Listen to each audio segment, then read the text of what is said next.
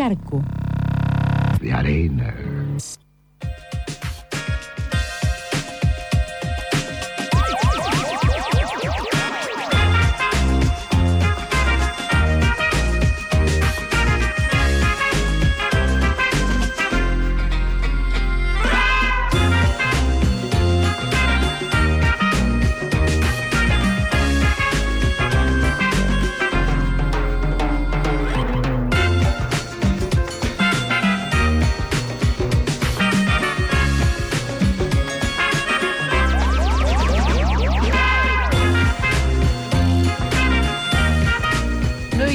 39 de la mañana de este día, miércoles 10 de junio, si hay algo que nos preocupa y venimos abordando es eh, la situación del teletrabajo, el concepto de productividad y el sistema económico en el cual eh, estamos inmersos y queremos transformar y modificar. Exactamente. Para eso, del otro lado, estamos con nuestras economistas feministas, con Flora y con Corina. Buen día, ¿nos escuchan? Buen día, yo las escucho perfectamente. ¿Flora? Bueno, Flora parece que no nos estaría escuchando. Yo las escucho. Ay. Ahí va. Bueno, ya estamos todas. ¿Cómo están? Muy bien, Bien, yo a Flora bien. no la escucho todavía. A ver, Flora habla. Saludanos. Sí, yo muy bien, muy bien, acá Ahora. al lado del café y el mate. Muy bien. Ahora sí. Ahora sí nos escuchamos. ¿Quieren contarnos un poco de qué vamos a hablar en esta columna? Sí, hoy queríamos traerles eh, unas reflexiones y primero comenzar con una solidaridad. Ujú. Economía Feminilla quiere manifestar su solidaridad ante los compañeros de la Asamblea Argentina Mejor Sin TLC.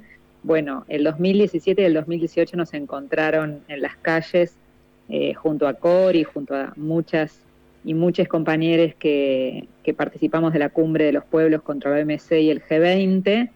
Y bueno, en estos días nos hemos enterado del espionaje ilegal, que ya lo, suponíamos por la serie de movimientos que veíamos este, de interferencia en nuestras redes, en todas las acciones de, de la cumbre, y bueno, se confirmó finalmente que, que una lista de compañeros, periodistas, académicos, investigadoras, estaban en estas acciones de espionaje ilegal durante el gobierno de Macri, así que bueno, queríamos este, extender nuestra solidaridad y apoyo eh, a todas ellas.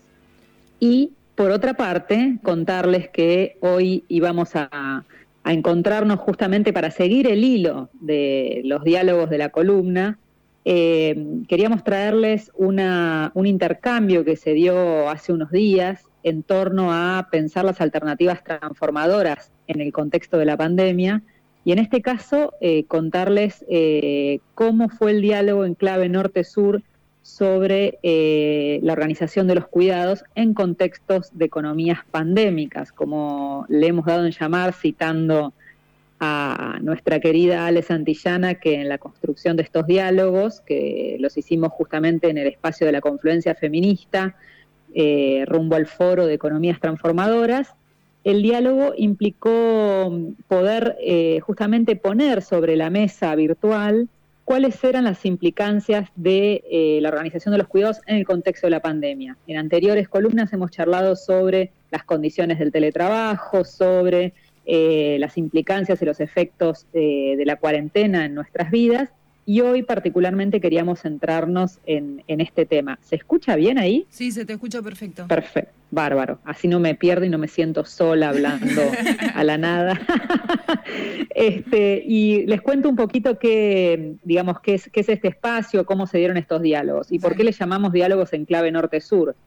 Eh, la propuesta fue hacer unos diálogos virtuales en cuarentena. Ustedes han visto que en esta hipervirtualización en la cual nos encontramos todos, eh, se han este, multiplicado espacios de diálogo, seminarios virtuales, y en este caso queríamos hacer algo en, este diálogo norte-sur y pensando eh, cómo desde las diferentes experiencias se estaban llevando adelante no solamente eh, la, digamos, la, crítica a esta economía pandémica, sino también cómo pensar las experiencias transformadoras. Y ahí invitamos a cuatro compañeras, una de ellas tenemos la posibilidad de tenerla ahora en vivo. Este, le invitamos a Sole Salvador, que es una querida economista feminista, pionera en el Uruguay, en, que ha trabajado desde, las, desde los inicios en el sistema integral de cuidados, en, integrado de cuidados en el Uruguay. Eh, también invitamos a dos compañeras del Estado español, a Paz Casillas de la red Ecofeminista, justamente para tejer este diálogo entre cuidados y ecofeminismo, y a Alicia Rius Buitrago, que es también otra economista eh, de REAS, Red de Redes, que trabajan economías solidarias y alternativas, y eh, quien completaba esta ronda de diálogo virtual era Cori, eh, justamente para, para, pensar, bueno, cómo la pandemia no solamente evidenciaba eh, este conflicto del cual venimos trabajando a lo largo de las columnas, que es el conflicto capital-vida, sino también, bueno, qué estrategias y qué medidas se han tomado para enfrentarlas en materia de, justamente, de resolver los cuidados cotidianamente. le paso brevemente ahí el la palabra Cori y, seguimos en la ronda esta. Buenísimo. Sí, me parece que una cosa resaltar de estos diálogos, porque como, como dice Flora, en este tiempo han proliferado ¿no? los encuentros virtuales muy enfocados en, en cómo la pandemia nos ha afectado y, y sobre todo qué implicancias han tenido las políticas que se fueron tomando para enfrentar la pandemia y también para enfrentar las consecuencias económicas de la pandemia.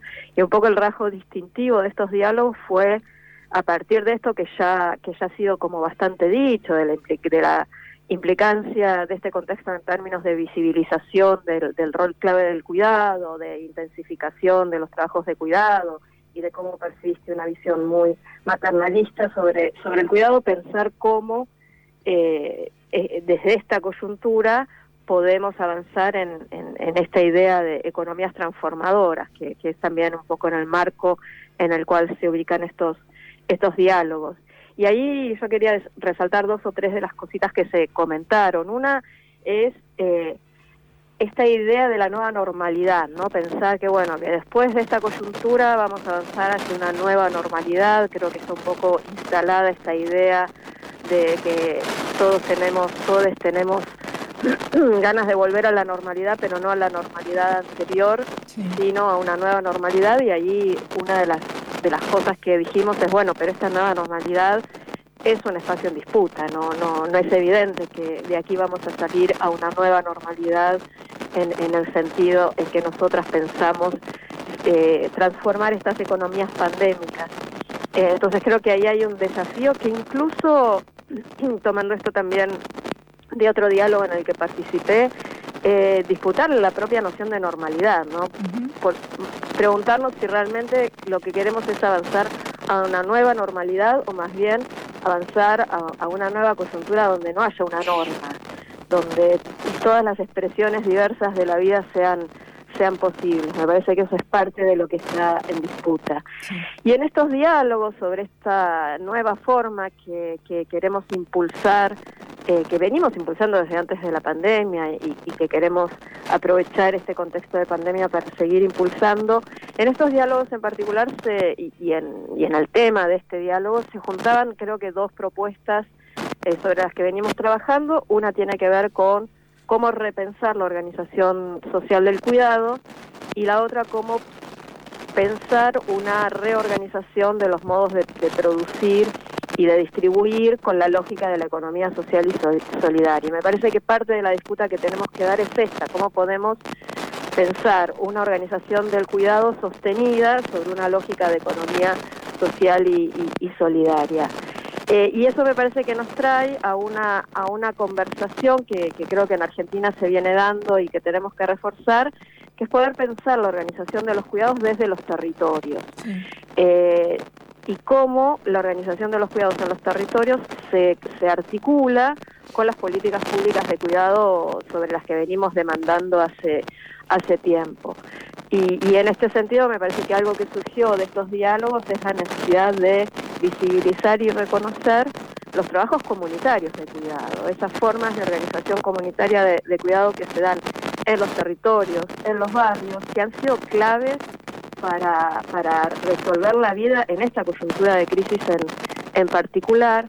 Eh, y que se manejan con una lógica específica, con una lógica basada en la solidaridad, en la reciprocidad, pero donde también hay contenidos de, estas cosas que venimos disputando, ¿no? Como eh, el trabajo doméstico y de cuidado no remunerado. En los arreglos comunitarios de cuidado también eh, lo que lo que lo sostienen es el trabajo de las mujeres y muchas veces ese trabajo es trabajo voluntario, es trabajo no remunerado. Entonces parte de la disputa eh, que queremos proponer es, bueno, cómo podemos pensar eh, una lógica de organización eh, comunitaria de los cuidados en los territorios, en los barrios, que revalorice este trabajo, que encuentre maneras de, remunerarlo y, que, y que siembren la base de, de una forma de organización eh, que vaya más allá de, este, de, este, espacio específico. Y ahí entran a jugar, tal vez, pensando en la lógica de la economía social y solidaria, el papel que pueden cumplir las cooperativas de trabajo de cuidados, que, que, existen, que, que, no son nuevas, que algunas incluso surgieron eh, a partir de la intervención de ciertas políticas públicas. Eh, entonces me parece que parte de la disputa tiene que ver con cómo podemos fortalecer estas formas alternativas de organizar la provisión de, cuidado y cómo estas formas alternativas de provisión de cuidado pueden articularse con las políticas públicas. Y en este sentido lo último que quisiera mencionar es eh, que también es parte de una discusión que se está dando ahora, de, donde desde el gobierno se empieza a hablar eh, por primera vez en Argentina de un sistema nacional de cuidado, de, armar un, mapeo federal de políticas de cuidado como, como insumo básico para pensar ese sistema, bueno, ¿qué rol podrían jugar en este sistema estas cooperativas de trabajo de, de cuidado? Eh, y, ahí me parece que un actor institucional clave es, el propio INAES, eh, y, que un poco está pensando o abriendo la discusión en ese sentido. Entonces creo que ahí se abre justamente un espacio de, disputa eh, que con, con algunas de las reflexiones de estos diálogos podemos nutrir y justamente disputar.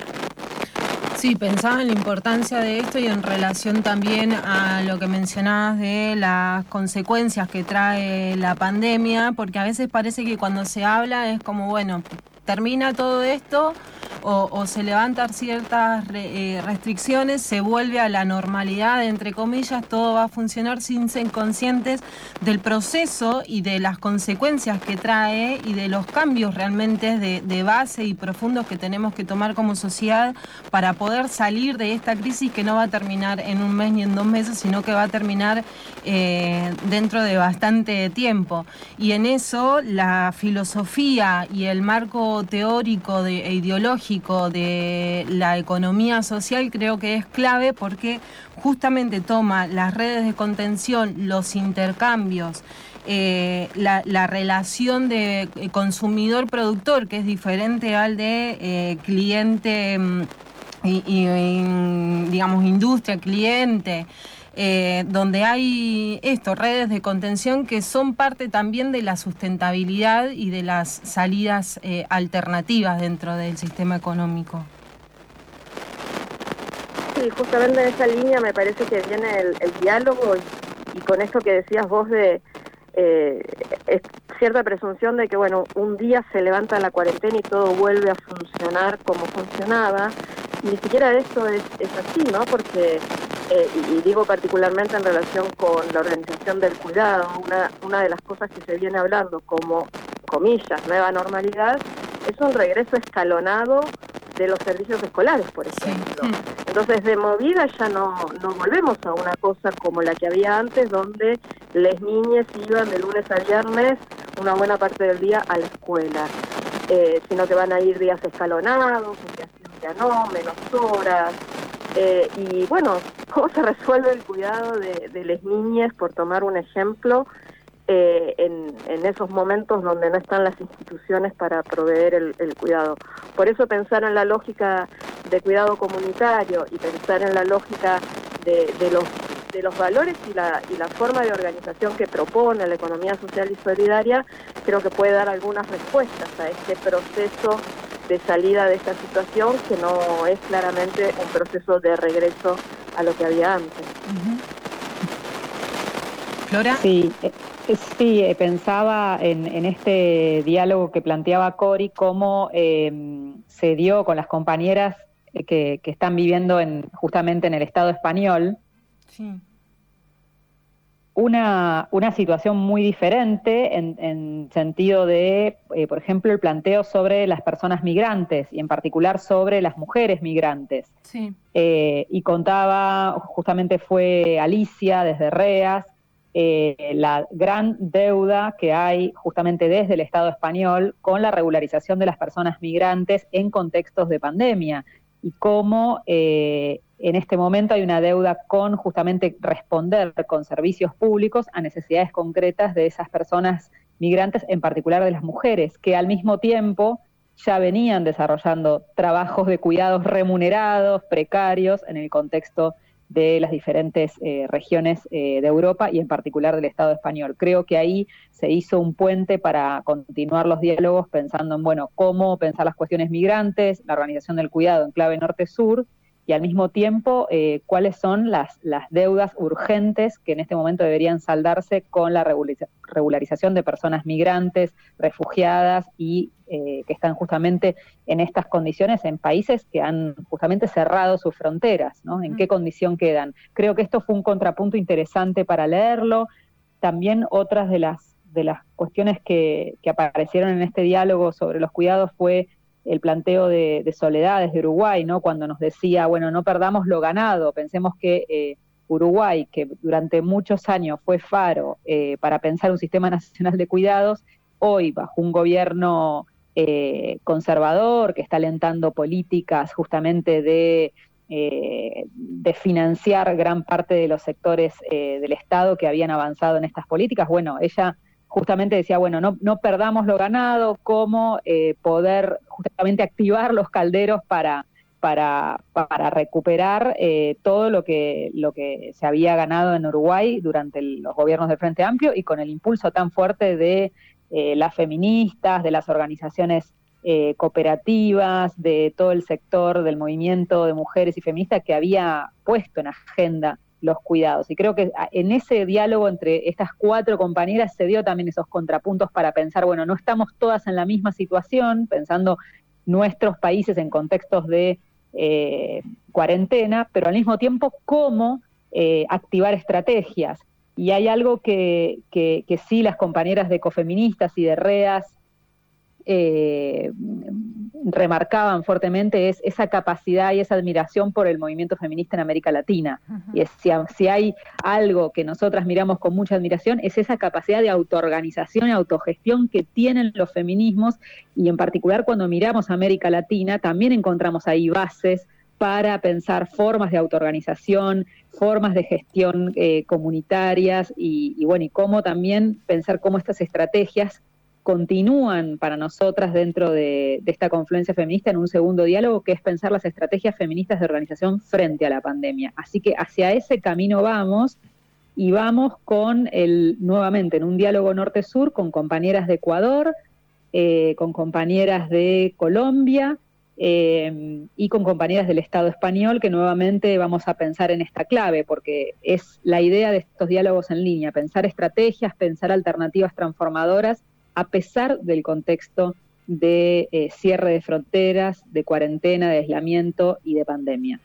Que esos intercambios y esos lazos que se van haciendo también tienen que ver con estas otras maneras de, de producción y encontrar salidas alternativas y pensaba en relación a eh, la migración y ciertas políticas y también en relación a los cuidados, como muchas veces son eh, las personas migrantes juzgadas y catalogadas también como irresponsables por tener la obligación de tener que trabajar eh, estando en simultáneo a cargo de sus propios hijos, donde muchas veces son juzgadas como que, bueno, hay explotación laboral infantil, que son irresponsables. Eh, al, digamos, a lo que someten a sus hijos, cuando en realidad eh, no se pone el foco en las maneras de contratación y en las maneras que tienen de subsistir. Sí, eh, por eso nos, nos, parecía interesante en este diálogo. También eh, surgió el contrapunto entre las medidas que se tomaron en Portugal frente a la ausencia de medidas en el Estado español con eh, las personas migradas y en particular con las mujeres. Creo que, este tema es un tema en este momento que previo a la, pandemia ya era un, tema urgente y, creo que, justamente las miradas feministas en torno a, a, la condición migrante y, al, y justamente al, derecho a migrar y, cuáles son las exigencias que tenemos que tener en agenda lo, revitaliza mucho más y, bueno, creo que en, esta, en este diálogo en particular sobre los cuidados apareció también eh, muy fuerte. Pero también algo que les queríamos compartir es eh, que la clave de, esta columna que traíamos hoy era justamente pensar en, la continuidad de, estas experiencias y cómo las, estamos pensando en el marco de este Foro Social Mundial de Economías Transformadoras que se va a realizar ahora a fin de junio, que las y les invitamos eh, fuertemente a unirse. Eh, pueden encontrar eh, toda la información y el programa completo con actividades autogestionadas, con asambleas intermovimientos, con la asamblea de los feminismos en esta clave más global. Va a ser del 21 del 25 de junio al 1 de julio y toda eh, la programación va a estar online em, con diferentes bandas horarias para poder acceder en los momentos que, podamos, que podamos conectarnos, incluso van a quedar grabadas eh, muchas de las, de las conferencias y diálogos en línea. El sitio es transformadora.org y ahí pueden entrar, descargar, eh, sumarse a los a, los diálogos y bueno, por supuesto desde la confluencia feminista vamos a estar alentando estas experiencias en clave norte-sur para, para pensar alternativas eh, en este contexto. Ahí estaremos. Cora, ¿querías decir algo más? No, no, en estas eh, nuevas formas de, de, resistencia, ¿no? Frente al confinamiento, bueno, cómo podemos aprovechar la, tecnología para darle a la virtualidad un contenido de, circular la palabra, de seguir pensando y, de estar muy preparadas y preparados, preparades para cuando podamos nuevamente ocupar los espacios físicamente eh, y seguir construyendo estas alternativas eh, transformadoras. Eh, y con, el tema de, las personas migrantes que, comentaba Flora, dos cositas solo para, para sumar. creo que parte de esa conversación tiene que ver con con el tema este de, cómo se cuida a las personas que cuidan, ¿no?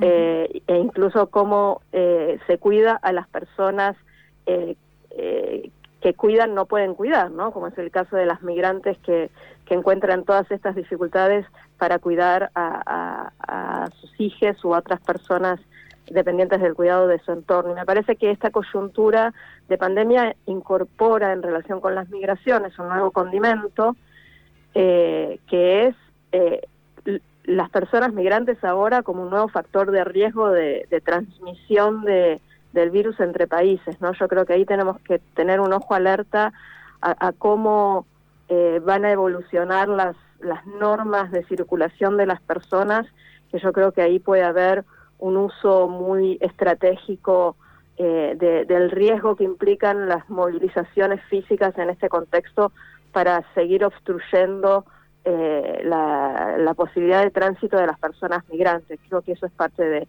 de, la discusión que tenemos que, tener en estos tiempos de, de, activismo más virtual y de, y de resistencia eh, en, este, en este otro formato. Tal cual. Bueno, muchas gracias a las dos por estar del otro lado y esperemos conectarnos pronto para ver cómo sigue esto de cara al, Foro Social Mundial que mencionaba recién Flora. Buenísimo, un abrazo y nos seguimos encontrando. Un abrazo. Nos seguimos, nos seguimos encontrando y, y nos despedimos también con música. Les, les invitamos a, a sumarse los domingos a los conciertos que hace la querida Flo Palestani eh, online. Eh, pueden ubicarla en Instagram, hace los conciertos del desconcierto y si a las 10 de la noche este domingo eh, quieren disfrutar de buena música escuchándola en vivo y colaborando también con los artistas que la están pasando muy difícil en un contexto donde no se pueden realizar eventos públicos, bueno, sumarnos a, apoyar a compañeras que, han sido pioneras de la música en Argentina, así que bueno, les invitamos a escuchar la flopa. Muchas gracias por la invitación y el plan antidomingo. Les mandamos un abrazo grande. Un abrazo fuerte. Charco